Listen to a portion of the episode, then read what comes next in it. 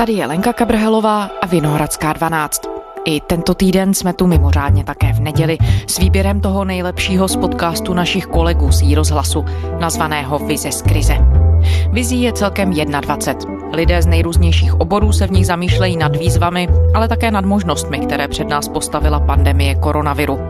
Tentokrát vám nabízíme zamyšlení ekonoma Štěpána Jurajdy. Poslechněte si Vinohradskou na neděli.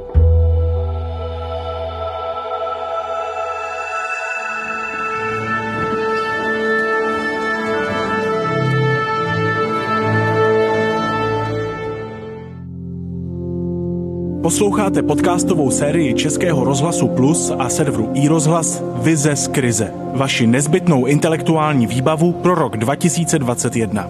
Já jsem Vítek Svoboda a vítám vás u dalšího dílu. Vize z krize. Na základě čeho rozhodují vládní představitelé o lockdownech, rouškách nebo prázdných obchodech, s tím se příliš nesvěřují. Všichni si asi pamatujeme na slova o těch, kteří měli přijít a nepřišli. Z vyhýbavé odpovědi premiéra Babiše se stal základ mnoha vtipů. Vede ale k závažnější skutečnosti. Data, která pro vládu sbírá Ústav zdravotnických informací a statistiky, takzvaný ÚZIS, se často nedostanou k veřejnosti, a to ani k té odborné.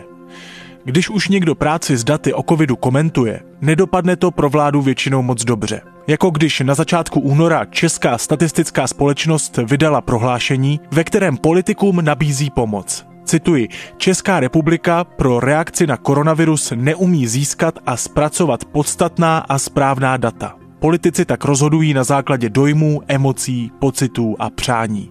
Konec citace. To uvedli vědci. O neschopnosti pracovat s daty mluví ve svém příspěvku do podcastu Vize z krize i ekonom Štěpán Jurajda. Ten získal doktorát na University of Pittsburgh a hostoval jako vědecký pracovník na Princeton University. Několik let stál v čele vědeckého pracoviště Search EI a Národohospodářského ústavu Akademie věd České republiky, kde je v současnosti výzkumným pracovníkem. Jak by rozhodnutí založená na výzkumech a statistikách mohla pomoci navrátit politikům důvěru veřejnosti? Poslechněte si jeho vizi.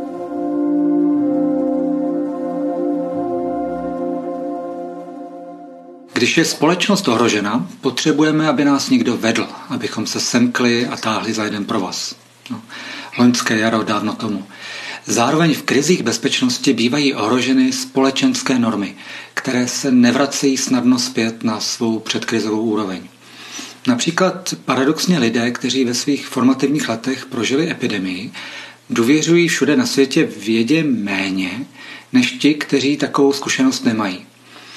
Pokud k tomu přidáte sociální média, která vydělávají na tom, že svými algoritmy zavádějí část společnosti do alternativních realit, máte na výzvu zaděláno.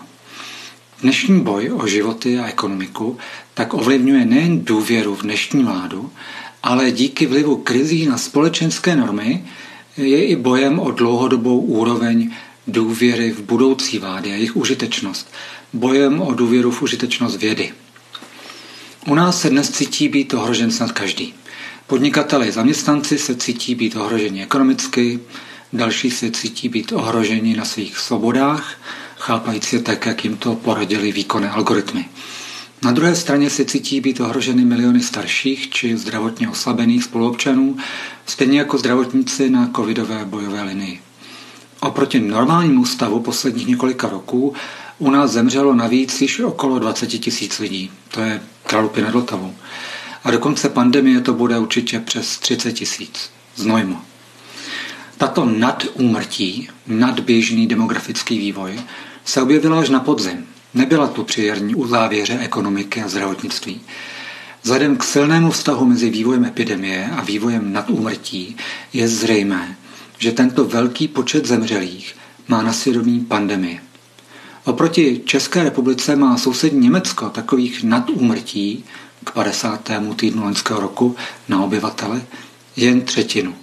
A jsou i země, jako Norsko či Dánsko, které se umírání ve velkém dokázaly vyhnout úplně. Tento vývoj je u nás zřejmě dán záměrem promořovat populaci tak, aby přitom nedošlo k přetížení nemocnic. Aspoň taková strategie odpovídá některým výrokům odpovědných činitelů a zároveň nabízí jednoduché vysvětlení pro průběh epidemických opatření. Pokud u nás nebyla zaplněna kapacita jednotek intenzivní péče, nebyl důvod agresivně zastavovat rozjetý vlak nákazy. Představme si na chvíli, že bychom v České republice měli jen poloviční kapacitu jednotek intenzivní péče. Lůžek. Jak bychom dopadli?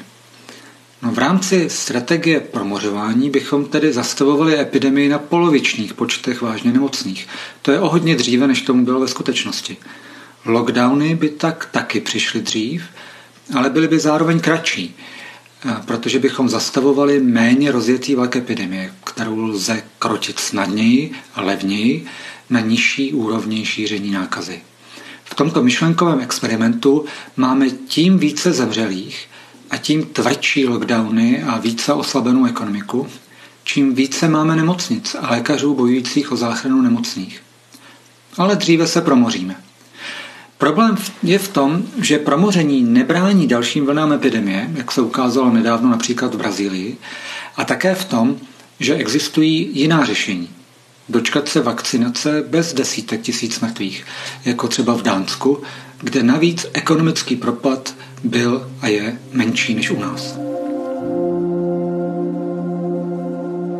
Myslím, že tu jde o symptom toho, jak se u nás tvoří veřejné politiky. Ve srovnání s našimi sousedy u nás totiž téměř absentuje empirická opora tvorby veřejných politik. Když vám lékař předepíše lék, můžete si být skoro jistí, že to nedělá na základě svých zkušeností, ale že došlo k vyhodnocení účinku léku, ke srovnání, zda tento lék léčí lépe než jiné dostupné léky. Měříme takto účinnost opatření na trhu práce, daňových reform, rodinné politiky, dostupnosti kvalitní předškolní výchovy. Až na zácné výjimky ne. Má to dva důvody. Jednak naši politici a úředníci často nevědí o metodách, kterými se taková měření provádí. A ano, vyžaduje to kombinaci náročných metodologických znalostí a nezávislosti a reputace. V mnoha zemích Evropské unie se to ale daří. A to proto, že je tam splněna nutná podmínka pro takové vyhodnocování vládních opatření a tou je dostupnost dat o zaměstnancích, firmách, pacientech a tak dále. Samozřejmě dat chráněných proti zneužití, dat anonymizovaných, ale přeci jen dat o chování jednotlivých škol, OSVČ, rodin, zaměstnanců, nemocnic. Data o jednotlivcích jsou nezbytná pro měření pobídek, které navedou potenciální onkologické pacienty na preventivní prohlídku, stejně jako pro měření účinnosti rekvalifikačních programů pro nezaměstnané. Taková data se pro měření dopadů veřejných politik používají v Dánsku, v Německu nebo v Maďarsku. A to proto, že je tam k ním umožněn výzkumníkům legislativně i procesně snadný přístup. A taková měření pak kultivují tvorbu veřejných politik i tím, že se vytváří širší skupina odborných oponentů pro vládní rozhodnutí. To umožňuje politikům dělat efektivnější rozhodnutí a zároveň jim to dává i odbornou oponenturu, která možná mohla u nás předejít tomu, že se tu umírá díky pandemii několikrát častěji než u našich sousedů. Máme před sebou dopad nových mutací viru a náročnou očkovací kampaň.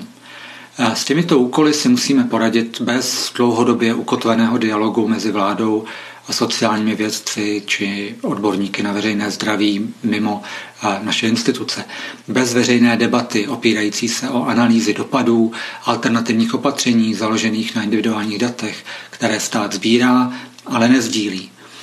Investice do kvalitních analýz se nám ale všem vyplatí, protože nás čekají další výzvy stárnutí, klimatu, migrace, společného vnímání světa.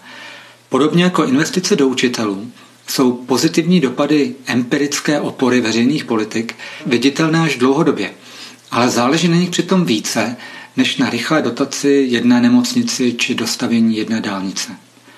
A rozhodování založené na empirické opoře je nejen efektivnější, ale i legitimnější a podporuje tak krizí narušenou důvěru ve schopnosti našich vlád zlepšovat kvalitu života u nás. To je moje vize z krize. Vize z krize. Ministr zdravotnictví Jan Blatný nedávno předstoupil před veřejnost a řekl slova, která asi nikdo z nás nechce slyšet. Cituji, epidemická situace se nelepší. Opatření přestala fungovat a situace je špatná. Konec citace. To zaznělo na jeho tiskové konferenci. Když už i ministr zdravotnictví mluví o nefunkčních opatřeních a špatné situaci, je asi na čase se začít řídit daty a poslouchat ty, kteří jim rozumí. Vize z krize. 21 osobností a jejich inspirativní myšlenky pro blízkou budoucnost. Poslouchejte ve vysílání a na webu Českého rozhlasu Plus, na serveru iRozhlas, v mobilní aplikaci Můj rozhlas CZ a ve všech dalších podcastových aplikacích.